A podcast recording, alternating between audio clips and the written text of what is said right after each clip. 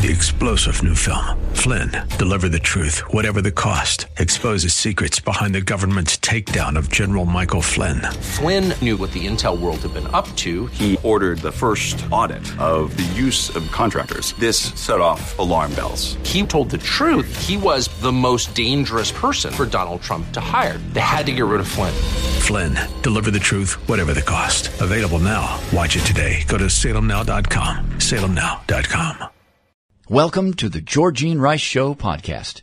This program was originally broadcast live on 93.9 KPDQ. We hope you enjoy the show. Well, good afternoon and welcome to the Wednesday edition of the Georgene Rice Show. James Blend is producing, Sam Maupin is engineering. Glad to have you with us. Looking forward to a conversation in the second hour of today's program with Associate Pastor Diana Endicott. She's with Northside Community Church. She's also a part-time chaplain at a local hospital and author of Under the Power Lines. We're going to talk about the meaning of Christmas and why Jesus came. We'll also reflect on Romans 15:13 which has a lot to do with how we approach this season and every season. So that's coming up in the second hour of uh, today's program, among other things. So hope you can stay with us. Well, in local news, I shouldn't say local, in national news, the Food and Drug Administration authorized the first oral antiviral treatment for COVID-19, Pfizer Pax, Paxlovid drug. Well, the emergency use authorization was granted uh, today for Pfizer Paxlovid.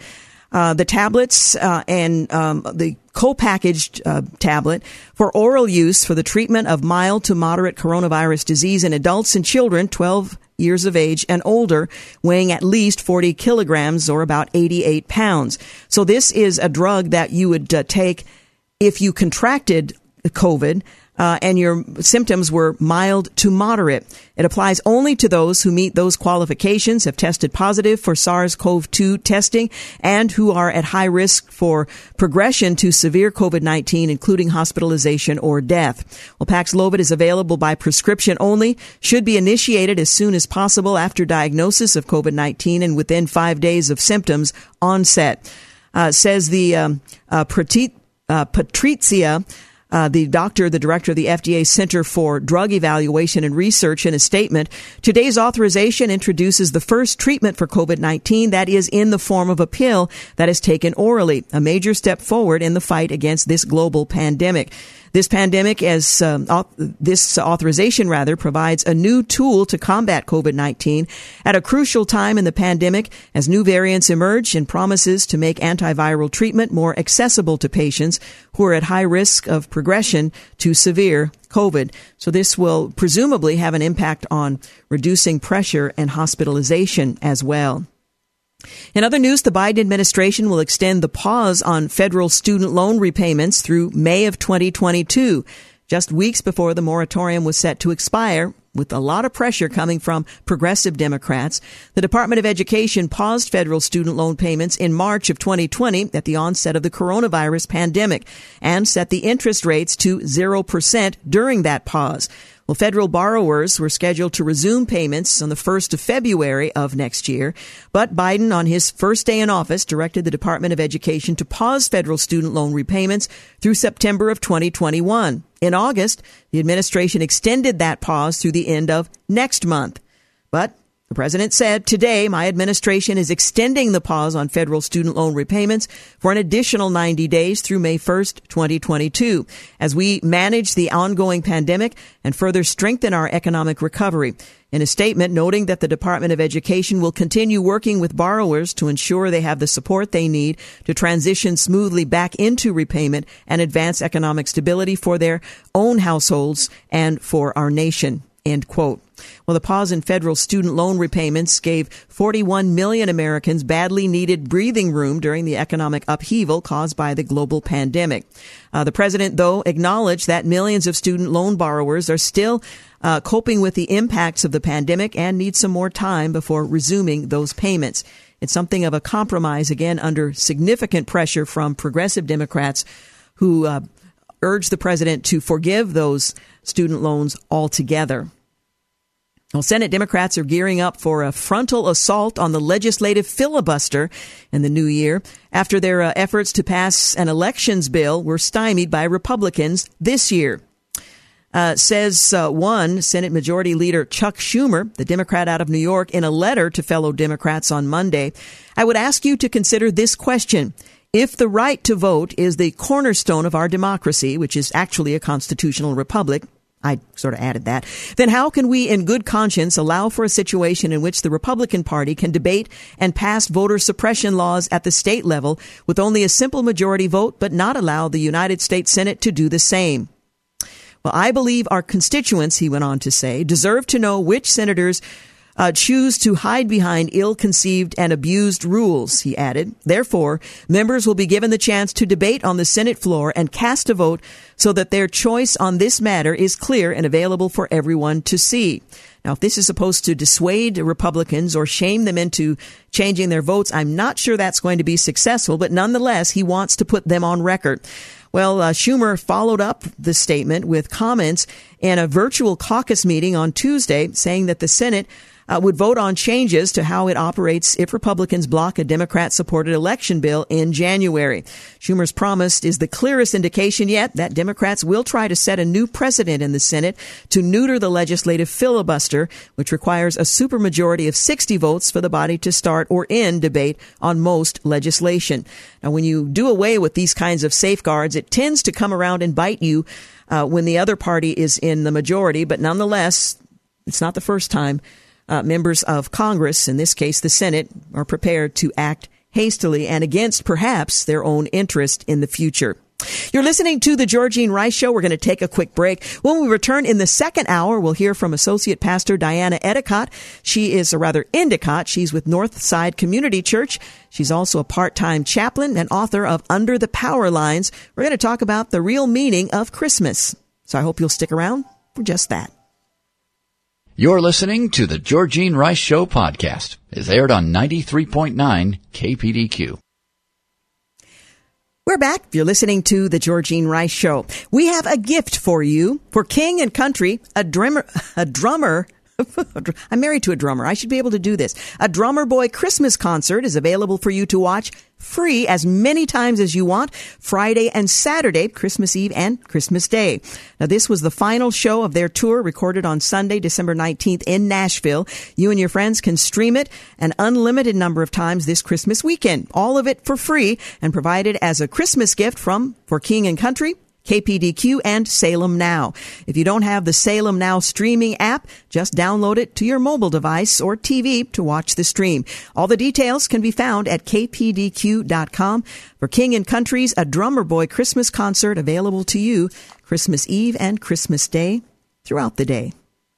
Well, President Trump is very appreciative and surprised that President Biden acknowledged his administration's COVID vaccine success. I want you to just pause for a moment because you have these two colliding administrations um, having a moment of conciliation. Former President Trump appreciates that President Biden acknowledged his administration's COVID vaccine success. It's going to be fleeting, so just bask in it for a moment. Anyway, former President Trump said Tuesday he was very appreciative and surprised uh, the President Biden thanked him and his administration for their success in making COVID 19 vaccines available to the public telling uh, Fox News that tone and trust were critical in getting Americans vaccinated. Biden on Tuesday afternoon announced uh, increasing testing capacity and expanded access to vaccines and support for hospitals across the country with a surge in uh, cases with the Omicron variant, which the Centers for Disease Control and Prevention announced this week makes up to uh, up more than 73% of new infections in the country.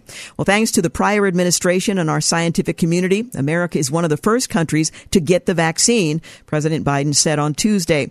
Thanks to my administration, the hard work of Americans, our rollout made America among the uh, world's leaders in getting shots in arms. End quote. Well, in an exclusive interview on Tuesday evening, former President Trump reacted to Biden's acknowledging his administration's efforts. I'm very appreciative of that. I was surprised to hear it, he said. I think it was a terrific thing, and I think it makes uh, a lot of people happy. Well, Trump then repeated that he was a little bit surprised. In other developments, President Biden announced support for hospitals, access to free COVID tests, and vaccine availability amid the Omicron uh, er, surge, rather. The White House assures the public that people won't have to wear a mask all the time if we wake up and make uh, progress fighting COVID. Well, President Biden admitted his vaccine mandates are unpopular, but says that they are legal and effective. Meanwhile, Republicans accuse the president of controlling Americans with fear of as COVID cases spike. Reporters asked President Biden if the testing shortage is a failure for the administration. No answer. Representative Crenshaw called on the Biden administration to apologize to President Trump and that administration. The Texas congressman showed what the Biden administration uh, wouldn't have done to combat COVID 19, but the Trump administration did. In other news, President Biden declined to say whether Senator Manchin broke a commitment. The president refused to comment on whether Senator Joe Manchin, the Democrat from West Virginia, broke a commitment to the president to support the Build Back Better legislation. Senator Manchin and I are going to get something done, Biden said Tuesday when asked if Manchin had backed away from a previous uh, from previous support for the plan. Well, the president's remarks came during an impromptu news conference following his address to the nation, outlining his plans to combat the Omicron variant, with reporters peppering the president with questions about his ongoing negotiations with Manchin. Some people think maybe I'm not Irish because I don't hold a grudge, Biden said in response to another question about Manchin, but I want to get things done. I still think there's a possibility of getting Build Back Better done. End quote. Well, the exchanges came after a drama filled week featuring the president and the West Virginia Democrat, with the president releasing a statement singling out Manchin for the delay in passing his massive legislation, a move that reportedly helped prompt the senator to completely cut off negotiations with the White House. I've done everything humanly possible, Manchin said during an appearance over the weekend, where he announced his opposition to the Biden plan. When you have these things uh, coming at you the way they are right now, I cannot vote to continue with this piece of legislation. In other developments, the president and Democrats are facing grim findings in two polls. President Biden and congressional Democrats are getting less done in Washington than a plurality of voters expected, according to a new poll. Meanwhile, a separate poll released this week shows President Biden's approval rating reaching the lowest point of his presidency. Do West Virginians back Joe Manchin's opposition to Build Back Better? It's a good question. Well, West Virginians apparently, who spoke with uh, one network, said they supported Senator Joe Manchin's decision to oppose President Biden's Build Back Better Act. A CNN host lashed out at Joe Manchin over the senator's opposition to BBB, emphasizing one man's vote. Uh, Senate Democrats convened an emergency call with a view to the grim outlook for the president's massive spending bill. Senator Manchin is mum on whether he plans to attend. A former police officer, Kim Potter, jury uh, indicated a potential deadlock, asking the judge what happened if a what happens rather if a jury cannot reach a consensus. Well, the jury in the trial of former Minnesota police officer Kim Potter indicated a potential deadlock last night after nearly 13 hours of deliberation, asking the judge what they should do if they can't agree on a verdict. Well, the judge, Regina Chu, read the jury's questions for the court. If a jury cannot reach consensus, what is the guidance around how long and what steps should be taken? The judge responded by reading part of the instructions that were given to the jury earlier in the week. You should decide the case for yourself, but only after you should have discussed the case with your fellow jurors and have carefully considered their views, the judge said. You should not hesitate to re-examine your views and change your opinion if you become convinced they are erroneous. But you should not surrender your honest opinion simply because other jurors disagree or merely to reach a verdict. Well, Potter's defense attorney objected to Judge Chu's rereading of the jury instructions, arguing that it would emphasize that aspect of the instructions over everything else. The judge overruled the objection. Well, the jury, which consists of nine white people, two Asian people, and one black person, because that matters these days, deliberated for a little more than five hours on Monday after closing arguments. They've been deliberating for eight hours on Tuesday and continued through today. And other developments, the jury deliberated for a third day in the case uh, for the former cop charged with shooting the, uh, the shooting death of Daunte Wright. She uh, thought she was using a taser, but pulled her gun. Harvard professor Charles Lieber has been convic- uh, convicted rather of hiding his ties to China. And uh, DA Kim Foxx lied about her contacts with Jussie Smollett's sister, and that violates legal ethics, according to an investigation. GOP Senator John Thune is seriously considering retirement. The Colorado DA has asked a court to reconsider a truck driver's 110 year sentence in a deadly fiery crash. And a Utah college student reportedly tipped off her parents that she was in danger with an unusual early morning text. A Michigan school district suggested students join BLM protests and warning that calling the U.S. a land of opportunity is a microaggression. The SEC has allowed Apple's shareholders to push for details on non-disclosure, and Tesla's Musk says he sold enough stock and slammed California for over taxation. Chicago mandates uh, vaccines for restaurants, bars, and gyms amid the Omicron COVID-19 surge. And the U.S. Postal Service doesn't expect any delays as shipping the uh, dead, as the shipping deadline approaches. The Elizabeth Holmes jury unsuccessfully tried to study at home. Didn't really work. The apartment owner's golden age is uh, primed to continue into 2022. President Biden on Omicron says we were prepared and then says we didn't see it coming.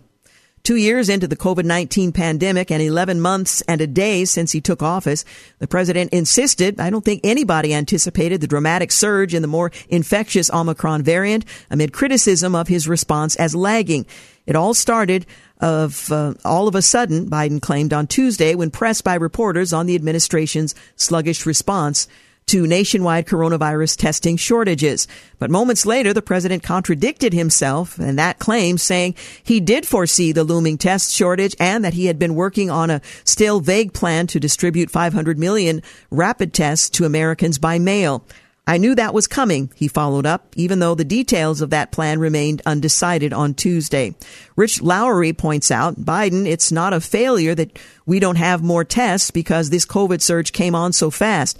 Does that make any sense? Would anyone accept that explanation from Trump?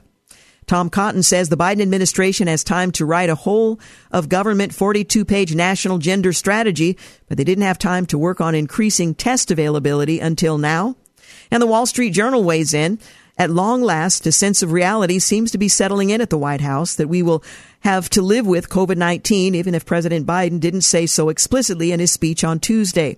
He can't shut down the virus as he claimed in the campaign, but at least he isn't shutting down the economy or schools.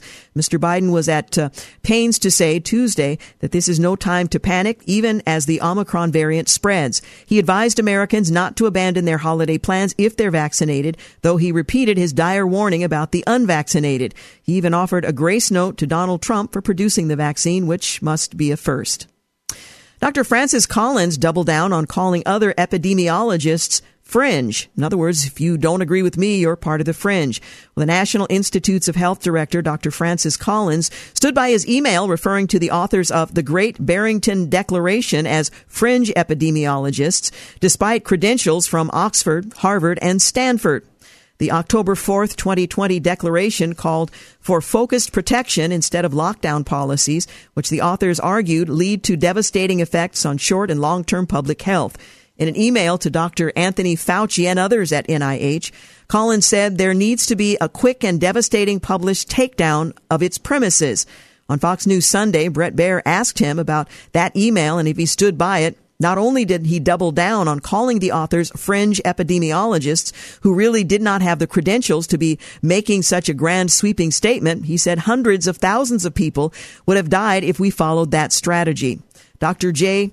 Uh, another Dr. J said on TV today, Francis Collins doubled down on his lies and propaganda attack and on the Great Barrington Declaration.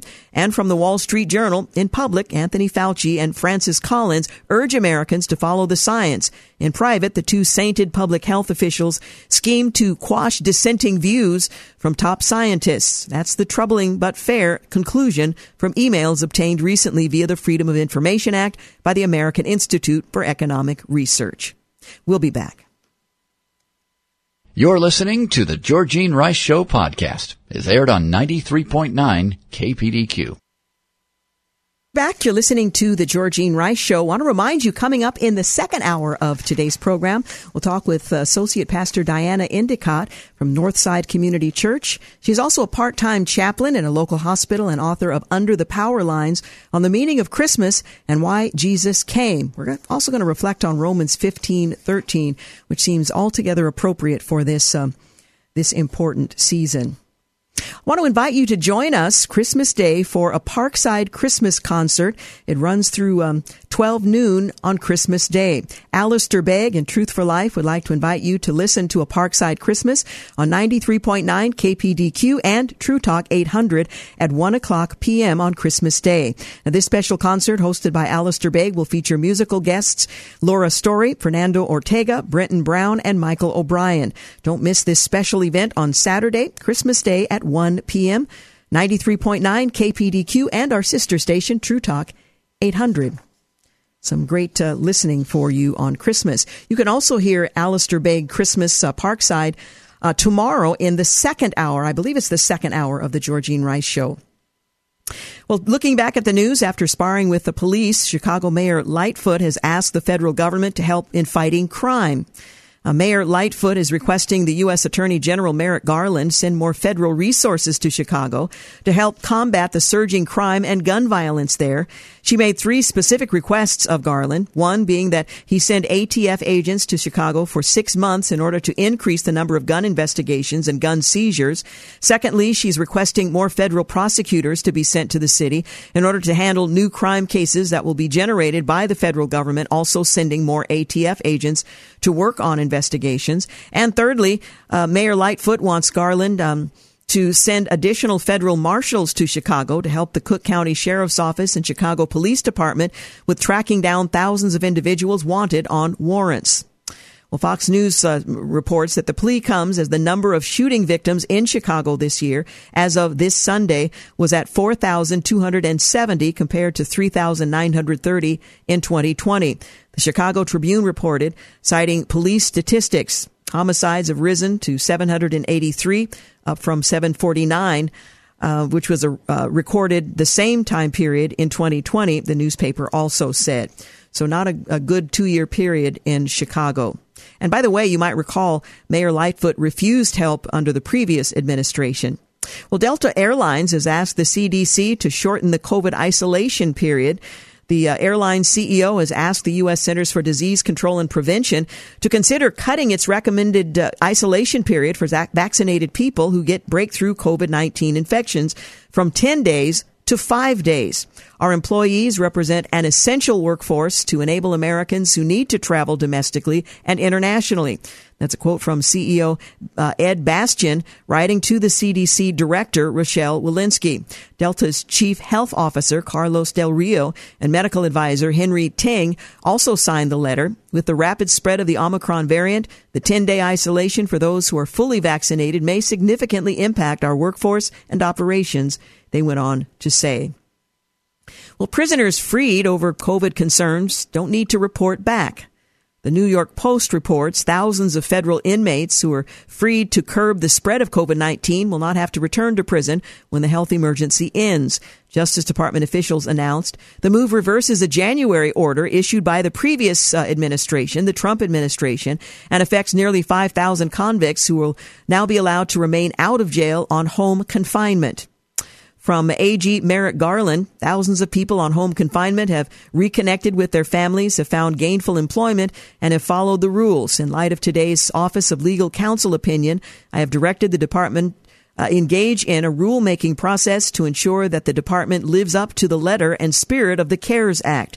We will exercise our authority so that those who have made rehabilitative progress and complied with the conditions of home confinement and who in the interest of justice should be given an opportunity to continue transitioning back to society are not unnecessarily returned to prison, end quote. The Washington Post writes Emily Singer, press secretary of Democracy Forward, called the justice ruling excellent news for thousands of people and families to get before the holidays. We hope that that will remain the case. The United States had the lowest annual population growth on record. America's population grew 0.1% this year. That's the lowest rate on record, according to the Census Bureau figures released on Tuesday that show um, how the pandemic is changing the country's demographic contours.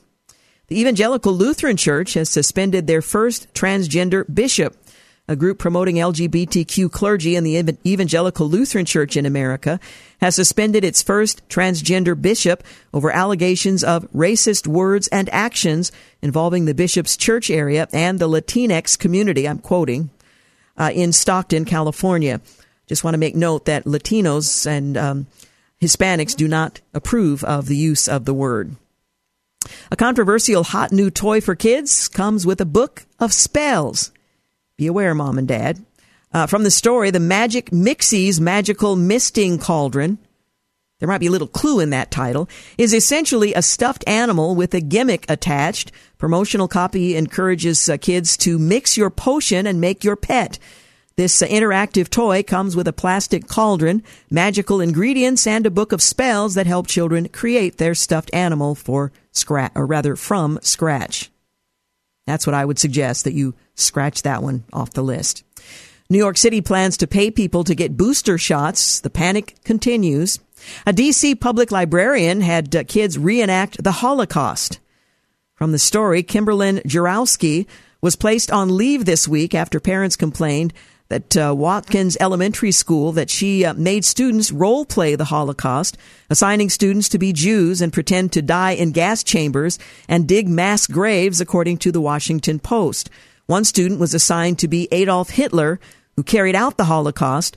Jurowski uh, told the students because the Jews ruined Christmas. Well, in other news, nationwide between July of 2020 and July of 2021, the population now approximately 331.8 million, only netted 392,665 people. The year over year increase of 0.1% equates to an historically slow pace of growth, explains the Census Bureau demographer. National Review further notes the U.S. added almost 245,000 people from international migration, but just 148,000 from new births, supplanting deaths, marking the first time that migration contributed more to U.S. population growth than births. Because of the coronavirus pandemic, however, new immigration fell by about half from the previous year. COVID notwithstanding, the birth rate remedy is courage and self-sacrifice.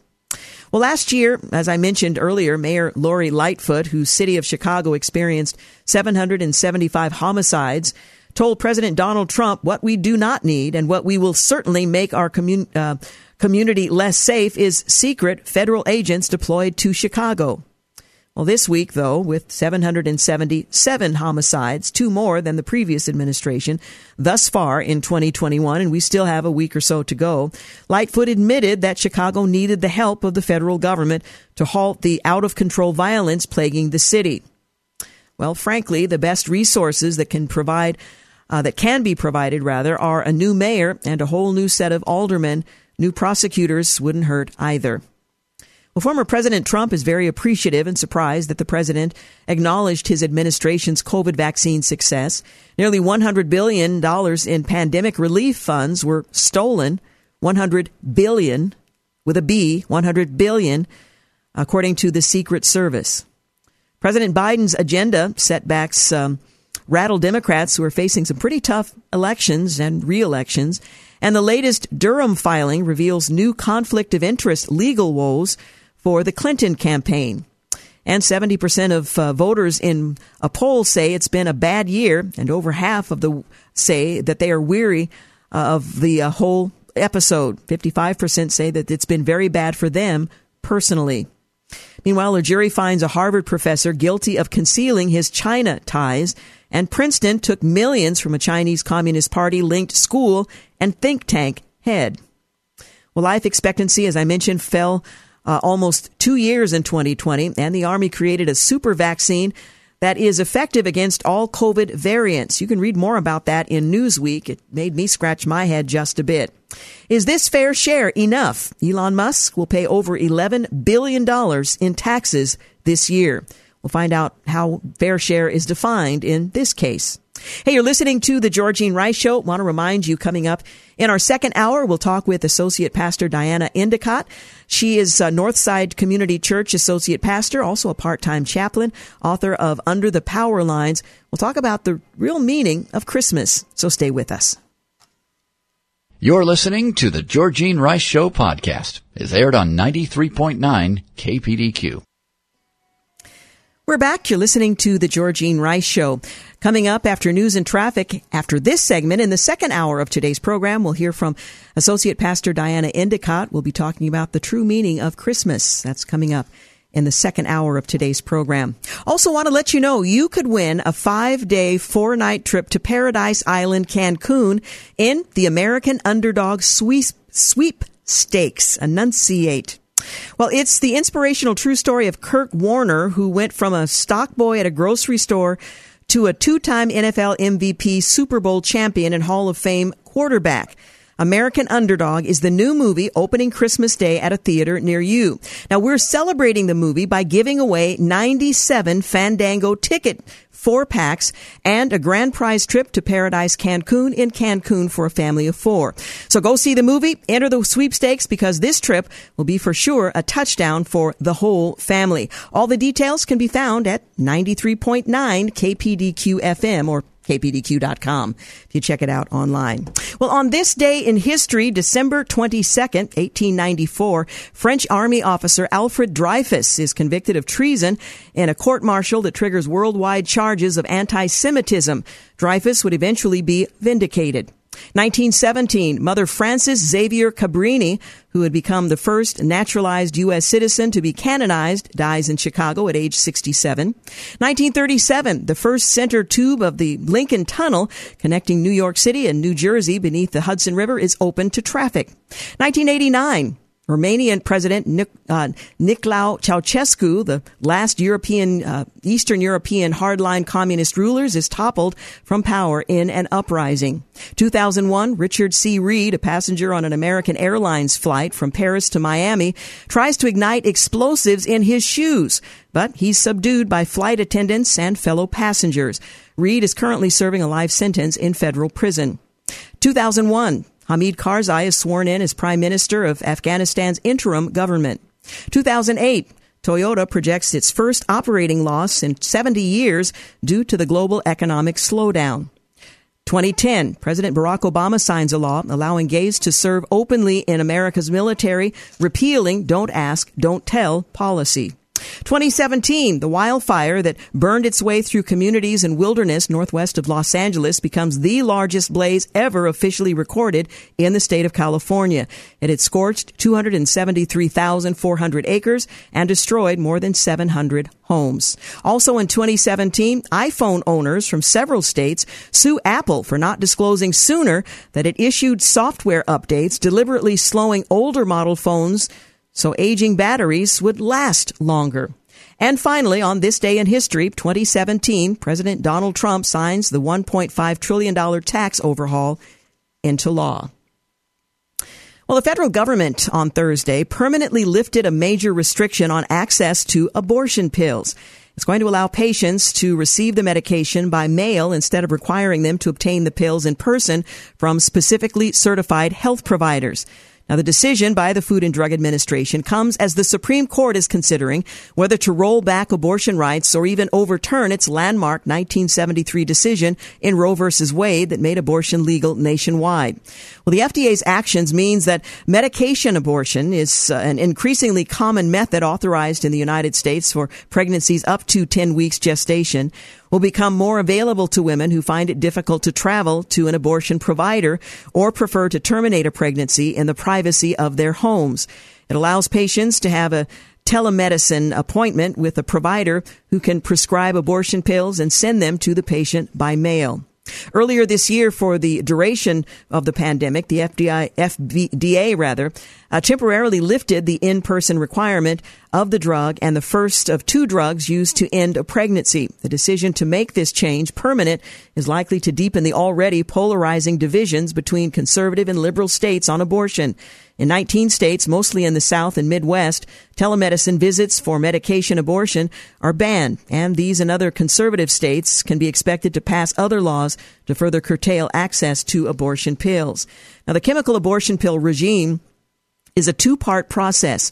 The first pill, uh, um, mifepristone, or something very similar to that, or RU486, its brand name, uh, causes the death of the unborn child by cutting off the hormone progesterone, which is required to sustain a pregnancy. The second pill, um, causes the con- contractions to empty the uterus. The regime is approved to be used for up to 70 days or 10 weeks into the pregnancy. Well, the rate of chemical abortion has increased by 120% in the past decade, with roughly half of abortions today being chemical rather than surgical. The FDA imposes a safety program called a risk evaluation and mitigation strategy on 62 drugs currently on the market to ensure that the benefits of a drug outweigh the risks. One such drug is RU486, the abortion pill. Well, under the uh, heightened safety protocols of the drug, the risk evaluation and mitigation strategy, the drug can only be dispensed by a qualified prescriber who seeks permission from the abortion pill manufacturer. Now, this means those who prescribe the abortion pill tend to be abortion providers who opt in rather than uh, your everyday primary care doctor or OBGYN who might, under certain circumstances, opt out. We'll t- discuss that subject more at a future point. Well, those who advocate for renewable energy to address the increasing carbon content in our atmosphere have a few methods of energy generation at their disposal. Much of our newest generation comes from wind turbines, while cropland and open areas um, that once bore its share of uh, our food supply now lies fallow under a growing supply of solar panels, often built by China by Uyghur slaves. But the question is whether or not nuclear power is in our future. And while I'd love to discuss it further, we're just about out of time, so I'll just leave it an open question. Um, I'll just leave it an open question. Hey, coming up in our second hour, I'm so looking forward to uh, uh, sharing a conversation with Diana Endicott. She's an associate pastor at Northside Community Church. She's also a part-time chaplain in at a local hospital and the author of Under the Power Lines on the Meaning of Christmas. That well, the book isn't on the meaning of Christmas, but we'll be discussing the meaning of Christmas and why Jesus came. That's coming up in the second hour of today's program. But for now, news and traffic here at the top of the hour. So stay with us. You're listening to the Georgene Rice Show podcast. It's aired on 93.9 KPDQ.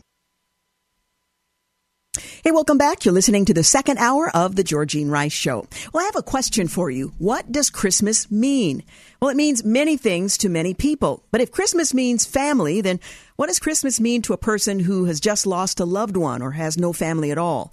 If Christmas means shopping malls, Christmas trees, and blinking lights, then what does Christmas mean to a family who lives in a remote village in the hills of Ghana that has no electricity, let alone a shopping mall, and has never seen a Christmas tree? Well, if Christmas means the giving and receiving of gifts, then what does Christmas mean to a single mother of four, working two jobs, barely having enough money to pay the mortgage, the heat, and buy food, let alone Christmas gifts? And if Christmas means white snow falling from the sky and covering the ground and bare tree limbs, then what does Christmas mean to a person who lives in the Arizona desert? Well, family and trees and lights, food, gifts, and snow, they're all fine and good, and they can be very beneficial but they're not what Christmas really means. I'm reminded of Charlie Brown, who confesses that he has no idea what Christmas is really all about.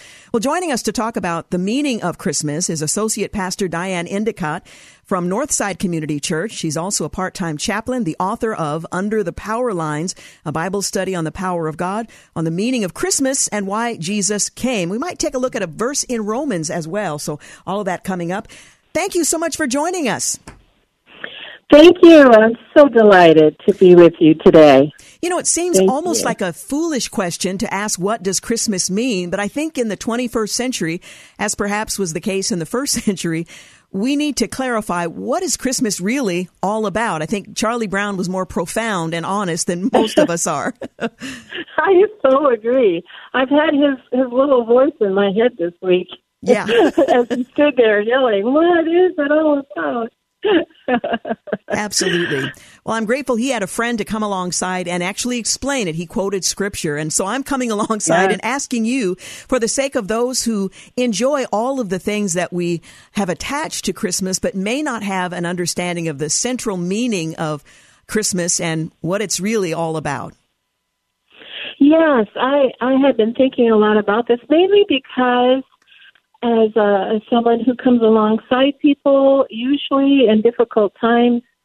Uh, we have to have important conversations, and this time of year can be particularly hard as everyone else seems to be focusing on happy, good things, and I have this sorrow or I have this difficulty. So, what uh, getting back to the real meaning of this holiday, I think is a really helpful thing to talk about, and I'm just delighted we can do that uh, for this time.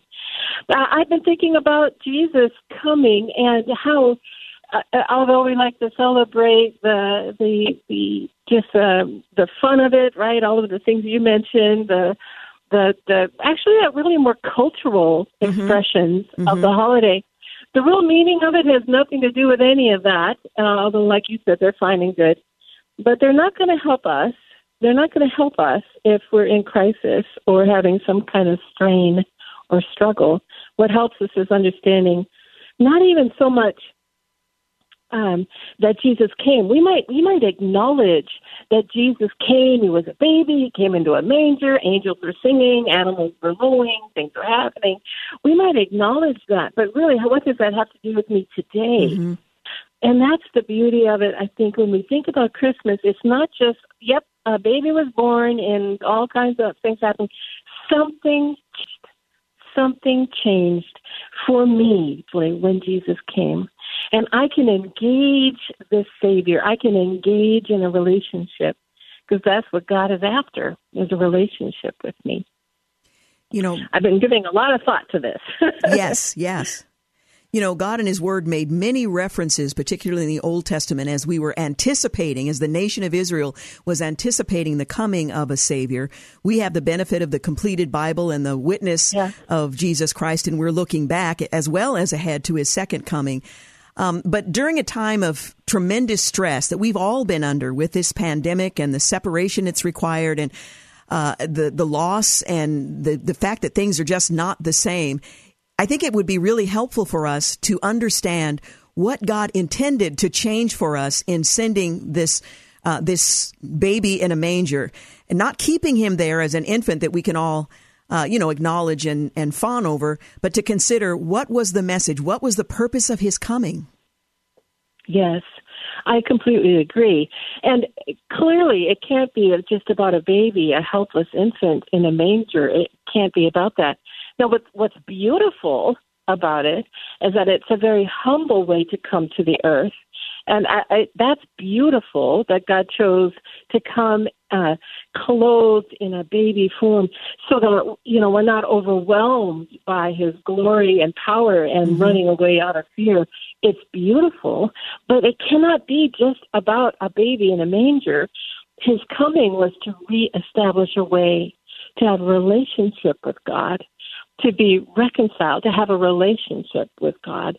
And Jesus came, of course, to fulfill that uh, by dying for us. And, and from the moment he was born, from the moment he was born, that was his mission, so that we could be reunited as family with God.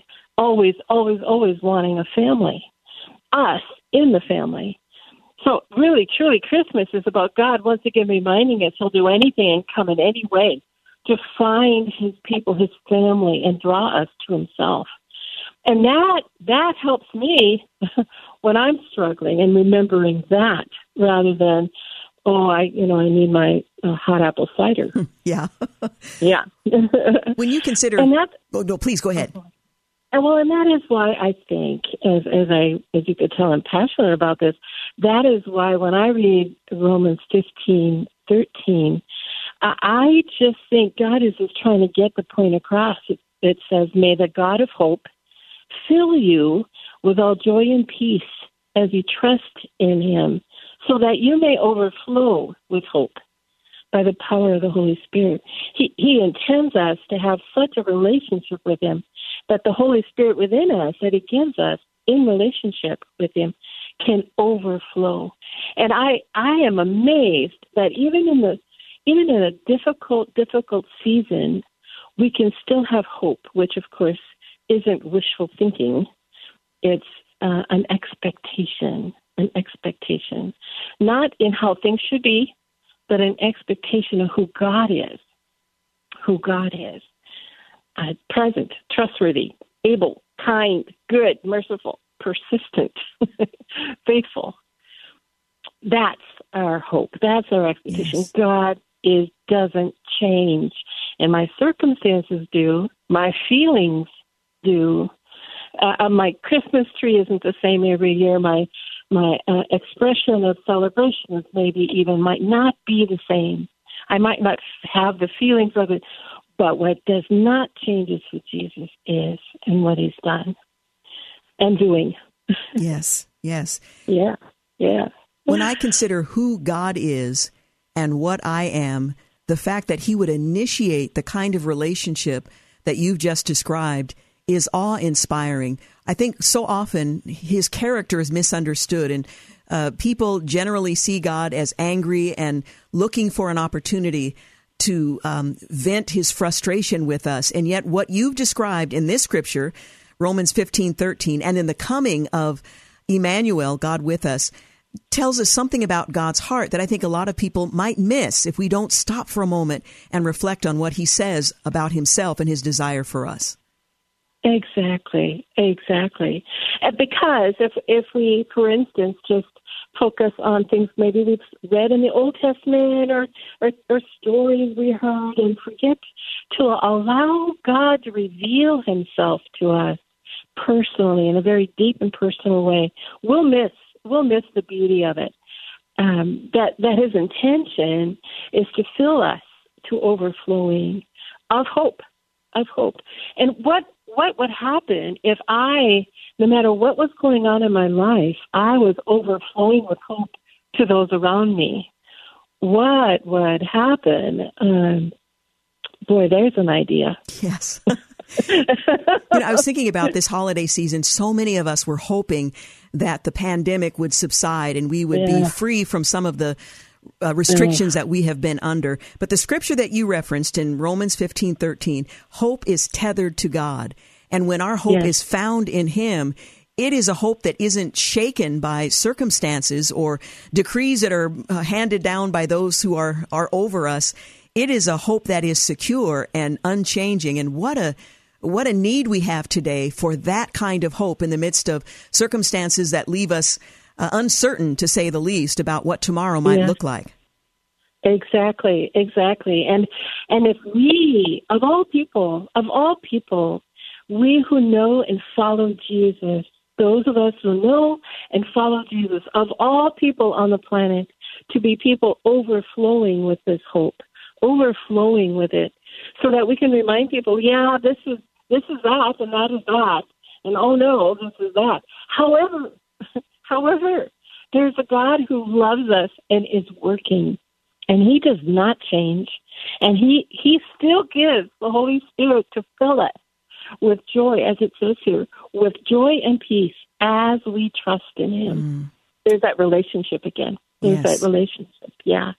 So as I as I choose, and it is a choice. It is a choice.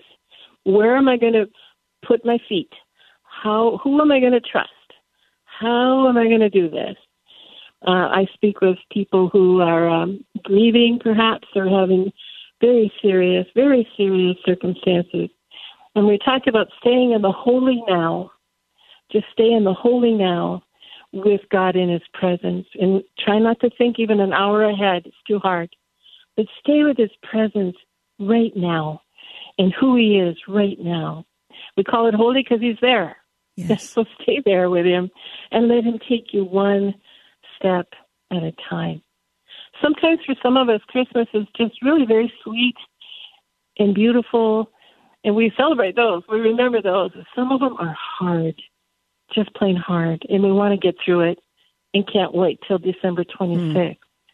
And it's those times I think where God says, just stick with me, hang on to me, stay in the holy now. Don't think about an hour from now stay right here with me.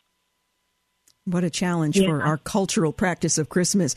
We're going to take a quick break, but I'll continue our conversation with Diana Endicott. She's associate pastor from Northside Community Church. She's also a part-time chaplain. She's the author of Under the Power Lines, a Bible study on the power of God. We're talking about the meaning of Christmas and why Jesus came. So stay with us. You're listening to the Georgene Rice Show. Back in a moment.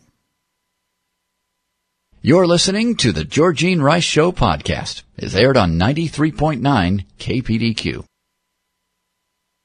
Hey, welcome back. You're listening to the Georgene Rice Show. I'm continuing my conversation with Associate Pastor Diana Endicott from Northside Community Church. She's also a part-time chaplain and author of Under the Power Lines on the meaning of, uh, we're talking about the meaning of Christmas and um, why Jesus came. Just before the break, we were talking about Romans 15:13, which is such an appropriate scripture during this time because much of the the background music that we experience during this season speaks of joy and peace, and these are two things that we really struggle with in our culture. What is joy really all about, and can we know peace given the chaos that so often surrounds us? And again, the pandemic is the perfect environment to rob us of the joy and the peace that this season promises, at least in scripture and in much of the music mm. that we hear. Can you talk a little bit about joy and peace and where we can find it? Now, in the context of this scripture, it says that God would, uh, we're asking that the God of hope fill us with all joy and peace. How do we arrive at the joy and peace yeah. that this uh, scripture asks us to ask for? Yes, I, I have been really thinking about this personally and over time and certainly in conversations with people because you know we sing joy to the world mm-hmm. and, and there's joy everywhere and the word is thrown around a lot uh, this time of year and the thing the problem perhaps is when we think the word joy means happiness where, whereas happiness is really more of an emotion based on circumstance. This joy, though, that this this verse is speaking of, this biblical joy, isn't happiness based on circumstance. It's an understanding. It's a perspective. It's a perspective. And that joy does not depend on circumstance. It depends on a person. And again, pointing to Jesus, what we're talking about at Christmas time, this joy is dependent and pointing to a person. And, and it's about who he is and what he's done. And it, it that doesn't change. So my happiness might, you know, rise and fall depending on what's going on.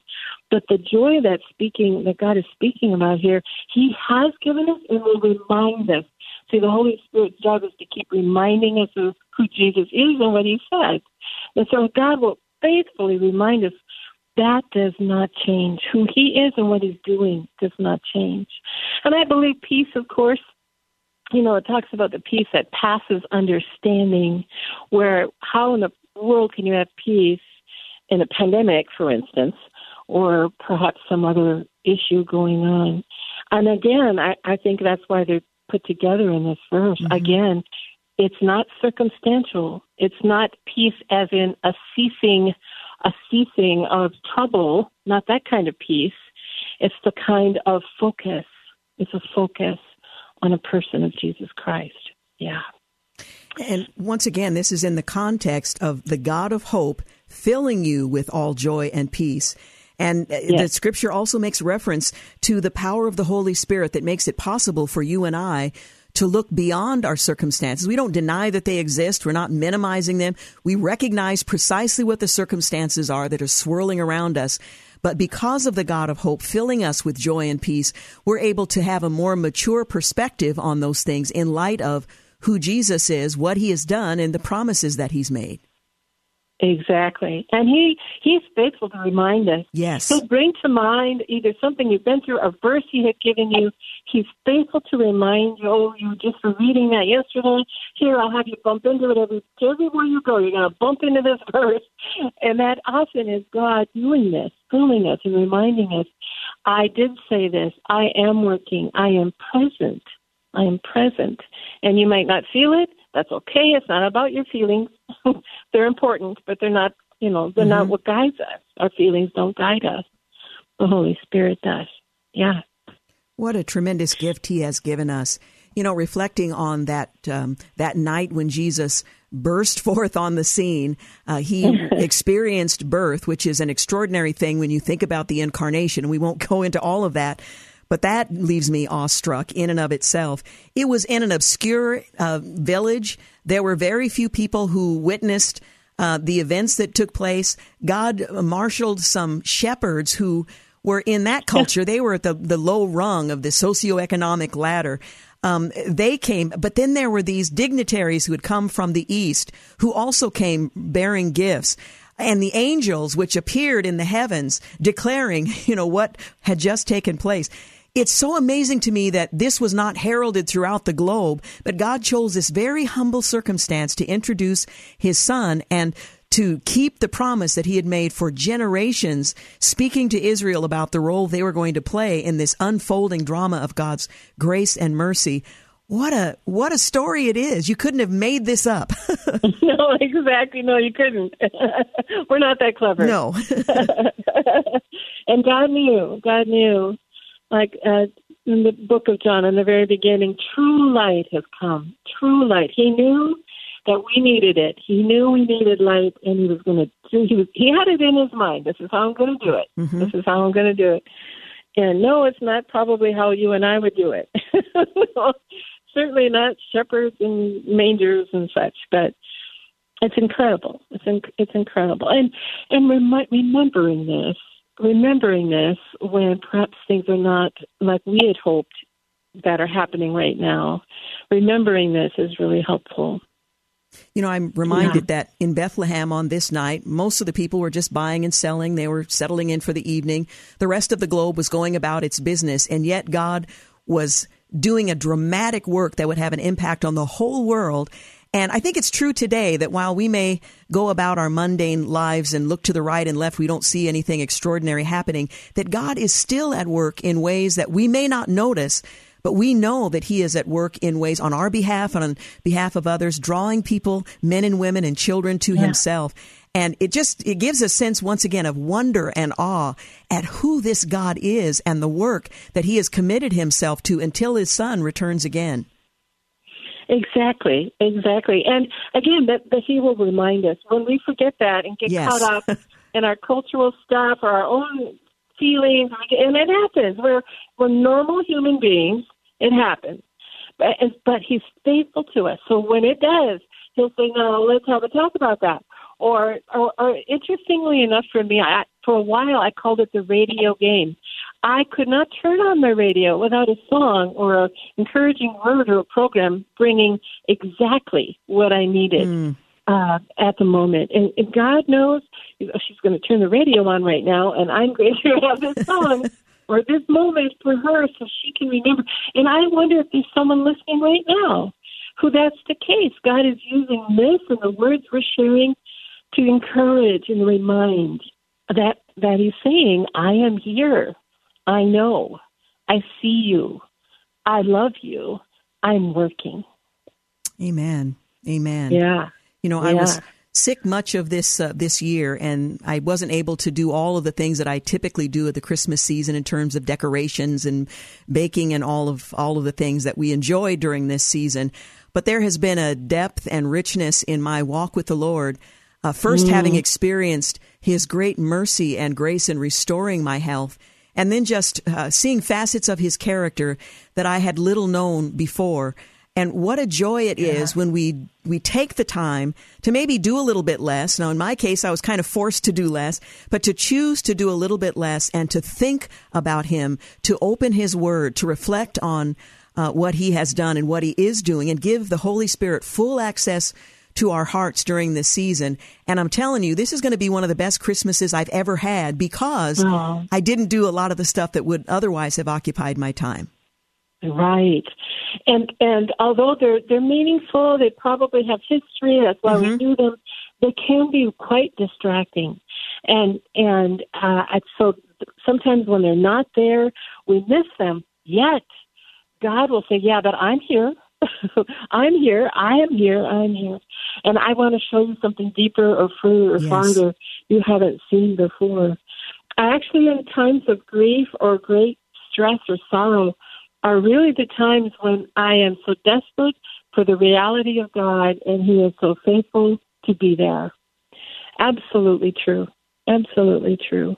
And so perhaps this Christmas isn't anything like we expected. Hmm. Uh, we we had hoped we'd be through this pandemic by now, or, or who knows what else.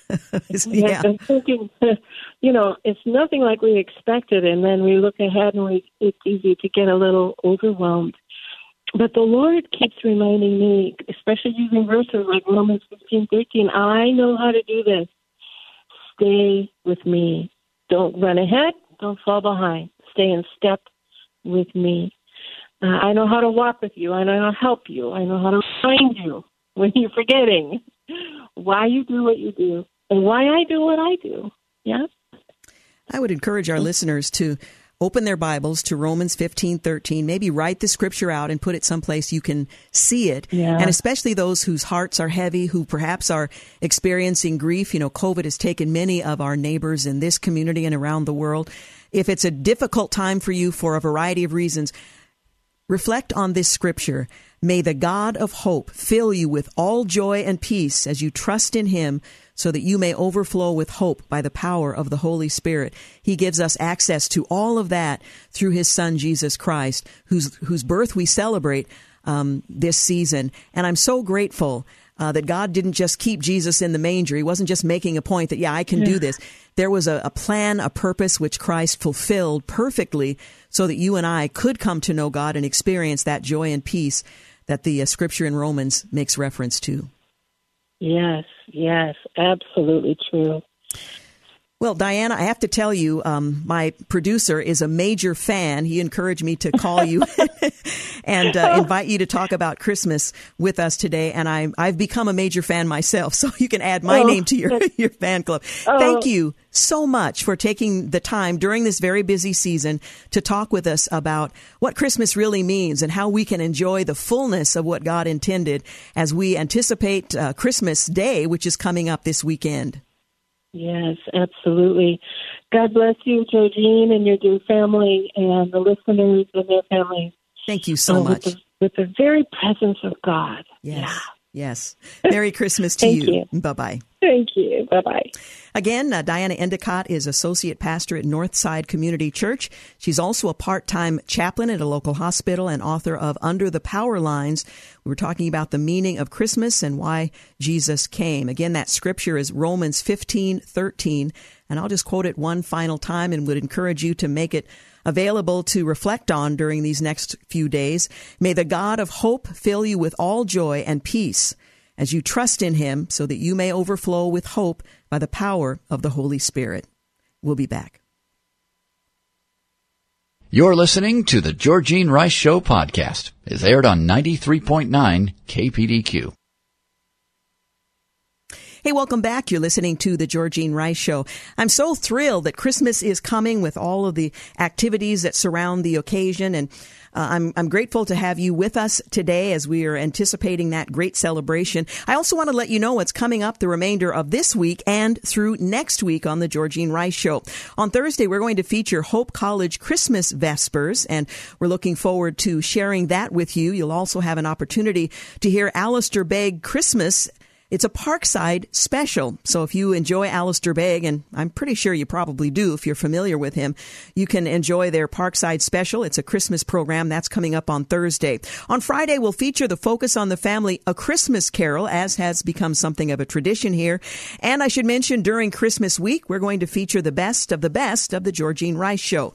Now, it might be a bit presumptuous to consider anything we've done the best of the best, but it's in the context of what we do, so I guess it's not too, too boastful to suggest that uh, we've got some good interviews uh, that you might want to hear a second time. So that's what's coming up. I'm taking the week between Christmas and New Year off, and I'm so looking forward to that. Uh, spending some time with family and celebrating and just resting is going to be a big part of that as well. So that's what's coming up for the next few days. Well, I wanted to uh, talk about the incarnation and the nativity, the events of the nativity, the miracle of the eternal word entering the world as a human child. We learn lessons of faith from the people whom God chose to play a part in these events, and we celebrate the good news of great joy for all people, which is um, really something to consider. Good news of great joy for all people. There are no limitations. There's not a group of people that is excluded from um, this good news and great joy that Jesus came to bring. Well, I'm reminded of Luke, the first chapter, verses 39 through 56, in which um, we have Mary's first recorded activity during her pregnancy. She was to visit her cousin Elizabeth. Now, both women were recipients of a miraculous pregnancy, and Luke links their stories so that we read them as a single narrative unit, that the two of them have come together.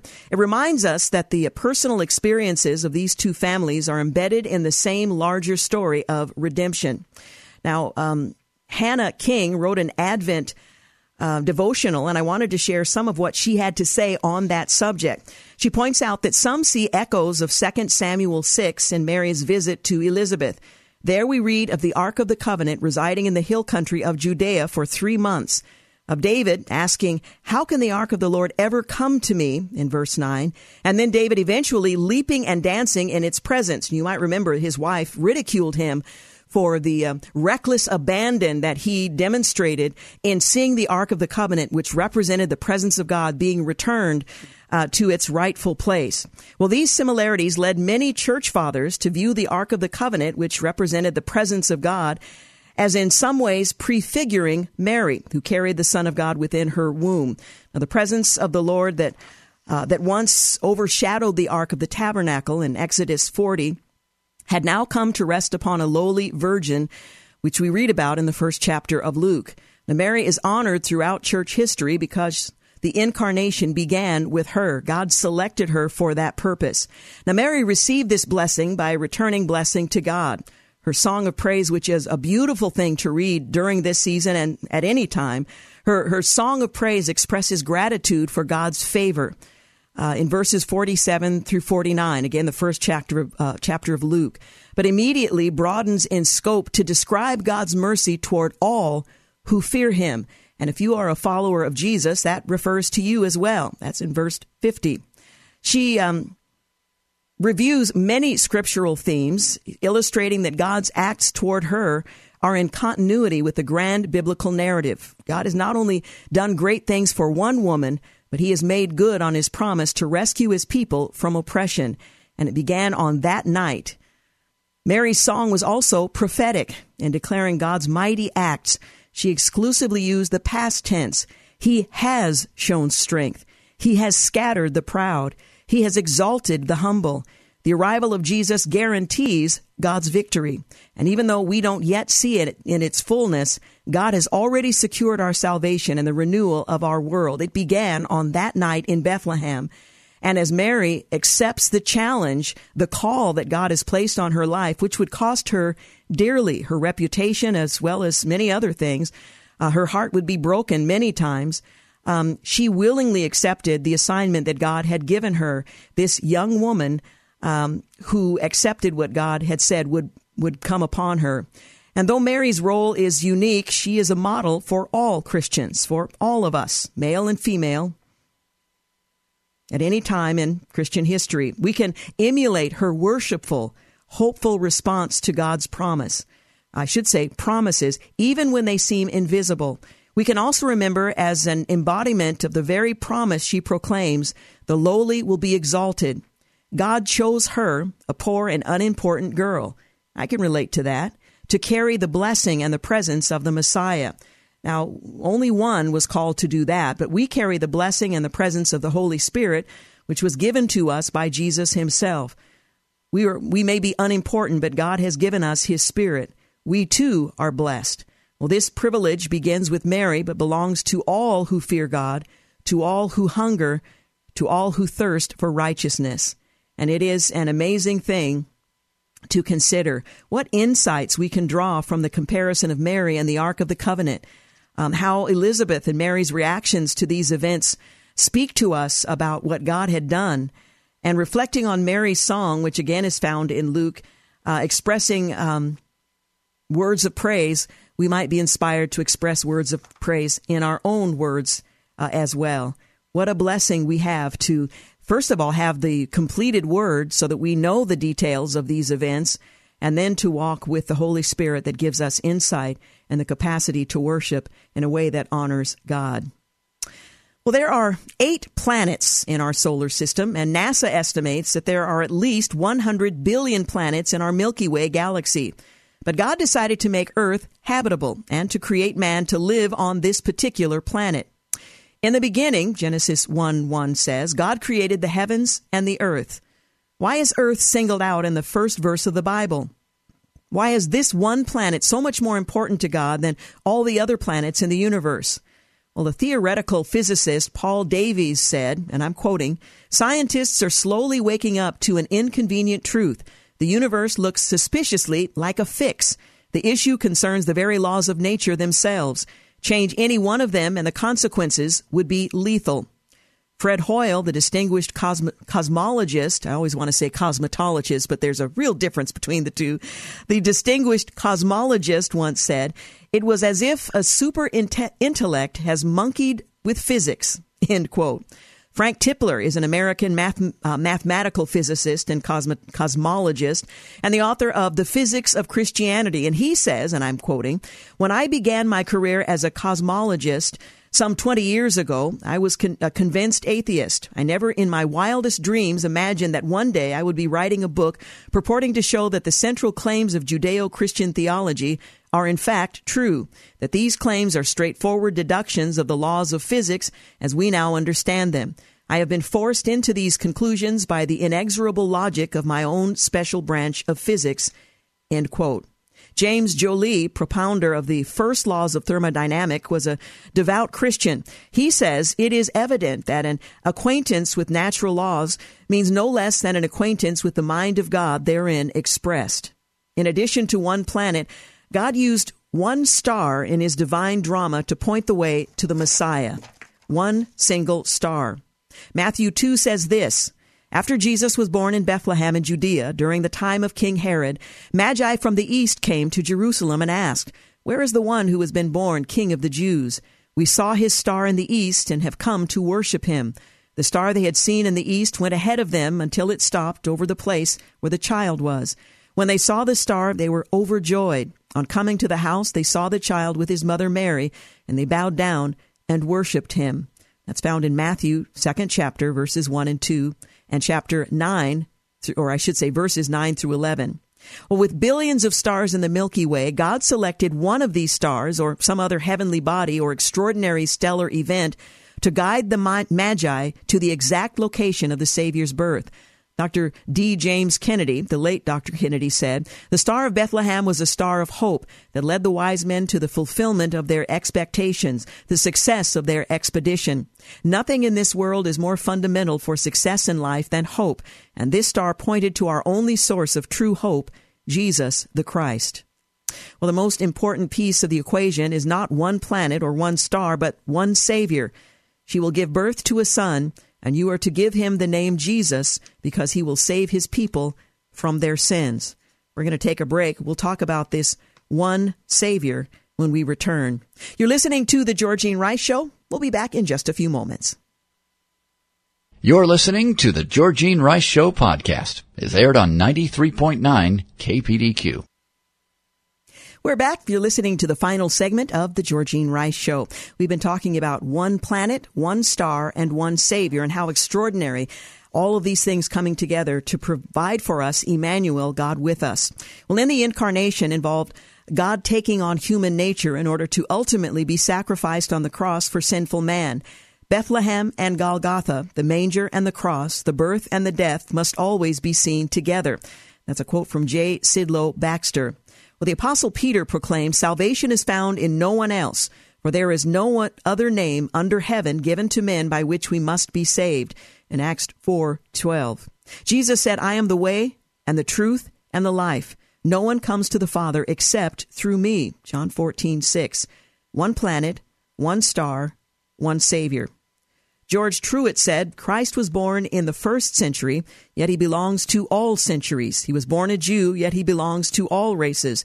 He was born in Bethlehem, yet he belongs to all countries. Do you marvel at the splendor of the universe while failing to see the glory of the babe born in Bethlehem? Well, nature confirms that there is a God, but you will need to know the Savior if you desire to be reconciled to that God. John 8, 19, chapter 10, 14, in chapter 14, verse 7. Robert Baer said, Bethlehem was God with us, Calvary was God for us, and Pentecost is God in us. Everything is lined up for you to believe in Christ as your Savior. God arranged one planet, one star, and one Savior so that you can enjoy an eternal relationship with your Creator. Well, like the wise men, will you approach Bethlehem in humility? Will you bow down in repentance and worship the King as you receive Christ by faith? If you refuse to open God's gift to you this Christmas, you may never again be presented with an opportunity.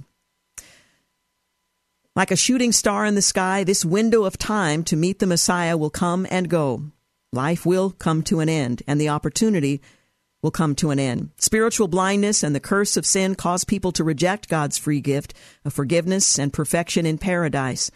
Why not break the spell today as you reach out to God with these words in your heart? God of heaven and earth, your majestic wonders are far above my capacity to fully appreciate them. I believe you came here, Jesus, to die on the cross for my sins and then rise on the third day. Wash away my sins. I desire to follow you as my Lord and Savior. You are the only one who can save me, Jesus. Forgive me, lead me, and fill me with the power of the Holy Spirit in order to live as your disciple. Amen. Well, in the words of the marvelous Christmas hymn, O come all ye faithful, joyful and triumphant, O come ye, O come ye to Bethlehem.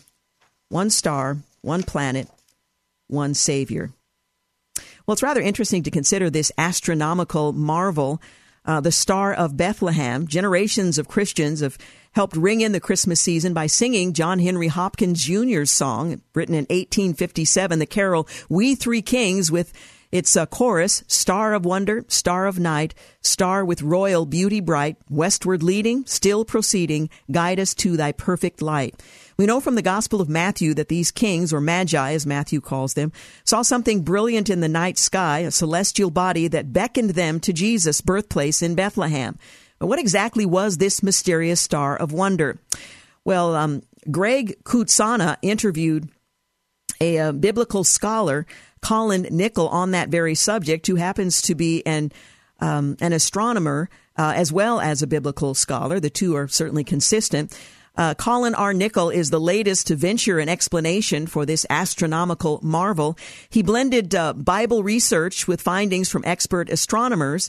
He makes the case that the Star of Bethlehem was actually an extraordinary comet.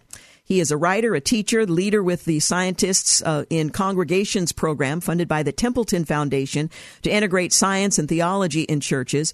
Um, and he is the um, uh, author of a book uh, and where he makes these claims that uh, is titled "The Great Christ Comet: Revealing the True Star of Bethlehem." And he says that if uh, figuring out the biblical text requires me to understand history, geography, religion, sociology, and something else, then it's my responsibility to do the necessary study. It's obvious from Matthew 2 that the Star of Bethlehem is a real astronomical entity that was faithfully observed by astronomers in the ancient Near East. The biblical scholar then is challenged to search for astronomical information, and that's what he's done. Well, why have biblical scholars shied away from studying the science? And I'm not sure that's altogether true.